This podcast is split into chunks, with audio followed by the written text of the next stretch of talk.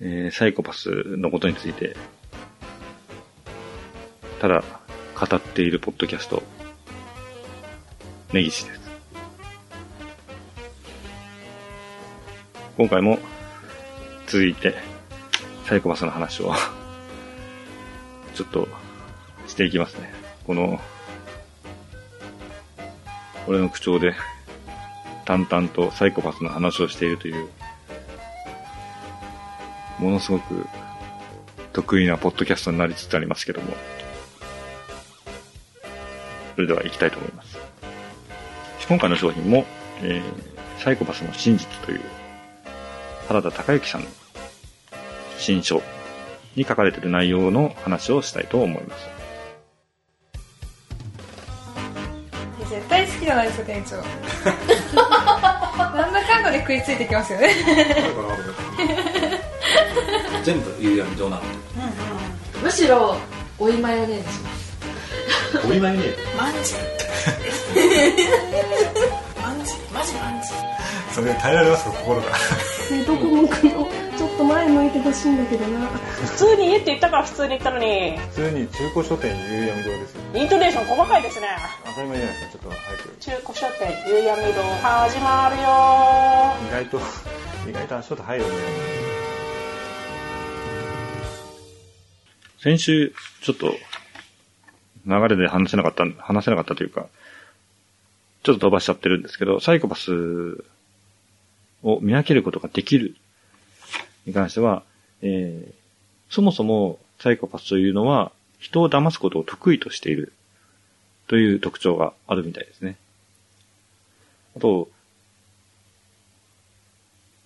家庭環境や、え、生育環境にはほとんど原因がないということも、数多くの研究がはっきりと示しているということなので、臨床、つまり、え、現場を重視する立場の原田さんから言うと、確率的に最も有効であると。そして、サイコパスは、には有効な治療法はないと言ってるわけですね。サイコパスについての統計という項目で、サイコパス研究の第一人者、ジェームス・ブレア。イギリスの神経科学者ですね。このブレアという人物も、他の著書とかにも出てくる人なんですけど、えー、人口の約1%から3%で、刑務所でいう15%から25%がサイコパスだと言ってますね。で、男女別だと男性の方が圧倒的に多くて、女性の約10倍ということです。日本、まあ、この人口の1%から3%というのは、日本で考えると100万人以上の人がサイコパスに当たるという意味になるそうです。このね、人口1%から3%という結果に関して言うと、つまり、原田、先週言ってた原田さんのサイコパスは、あなたの周りにいるかもしれないと。っていう根拠の数字というのがこの、ジェームズ・ブレアの研究のデータから言っているということだとわかりますね。サイコパスの最大の特徴という項目で、ハーバード大学の心理学者、マーサ・スタウトの話を出してるんですけど、サイコパスの中心的な特徴として、両親が欠如していることと簡潔に示すとなってますね。両親というのは、まあ、いわゆる感情ですね。感情がないとしているんですね。まあ、先週、原田さんが言った両親を変えて生まれた人々ですよっていうのは、マーサ・スタウトの言葉が引用してるんだと思いますね。サイコパス研究の第一人者であるカナダの犯罪心理学者、ロバート・ヘアは、サイコパスチェックリストというものを作って、サイコパス診断のために、四因施設という、えー、対人因子、感情因子、えー、生活様式因子、反社会因子という項目でチェックリストを作ってるんですね。まあこれはあの、サイコパスを判断するツールとして作られたんですけど、まあこれはね、なかなか運用が難しくて、これだけで本当にサイコパスをチェックするのはむず、なかなか難しいらしいんですけど、というのも、人を騙すことを得意としているサイコパスなので、このチェックリストに当てはめようとしても、それをこううまくかわしてしまう可能性もあるようなんですね。このサイコパスチェックリストについて今回は、あ、どこまでいけるかな。いくつか、ちょっと項目を調べていってみましょう。まあ、最初の因子ですけど、対人因子という項目では、えーサイコパスの特徴ですよね。表面的な魅力というのを挙げています。一見人当たりが良くて魅力的であると。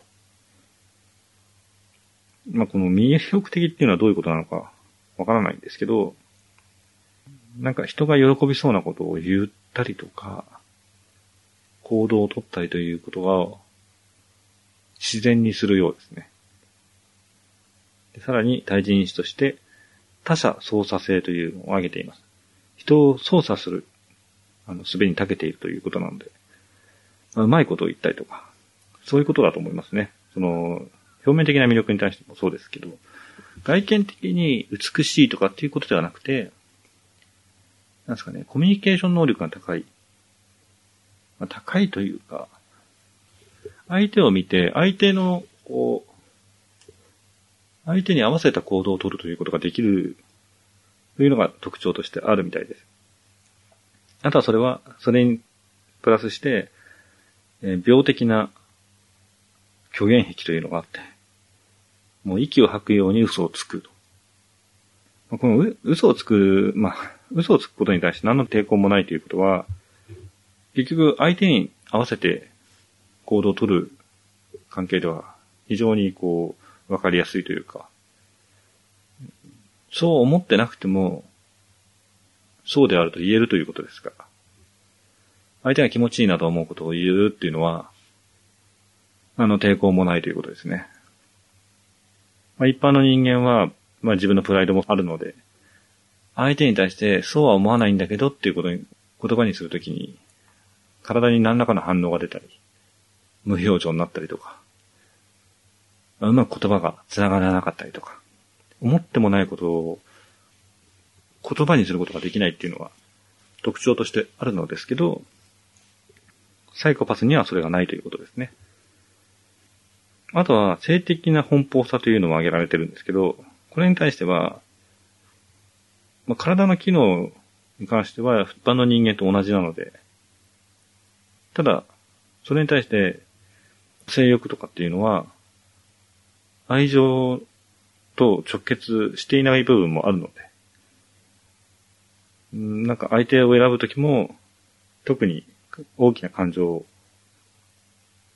を必要としないということみたいですね。愛情がなかったり、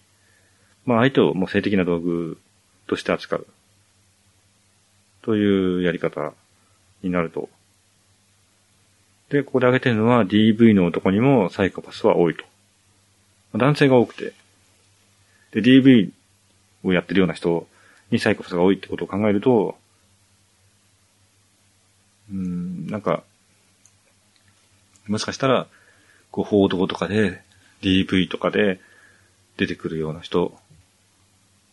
っていうのはサイコパスなのかもしれないですね。特に魅力的な、表面的な魅力だったりとか、人を操作する術に長けているということを考えたら、うん、あの人そうなのかもなって思いますよね。あとは、えー対人因子ですけど、自己中心性と傲慢さ。他人よりも自分に価値があるという考え方ですね。を持っているというのが。これは、まあ、いろんな人に対しても言えるかもしれないんですけど、特に人間の価値というものに関して、尊重が見られないということだと。まあ、自分が得すればいいのであるという考え方を持ってるみたいですね。逆にでも、なんか、人が得してることに対して自分が損したと感じるというのは、サイコパスにはないということです。というのは、他人のことに興味がないから、他人が得しようが、損しようが、それは関係ないということですね。結果自分が得につながるんであれば、そちらを選ぶというのがサイコパスの特徴だと言えるようです。こんな感じで、うつうつとした話を淡々としていく恐ろしい番組をやっていこうと思っています。喋り方もちょっとやばい感じになってますけど、来週はこの流れで感情因子について話していこうかなと。話していこうってなんだもうちょっとね、こうリズムよくいけると思ったんですけど、長くなりそうですね。サイコパスの話は。根岸でした。この番組は架空の中古書店、夕闇堂がお送りしました。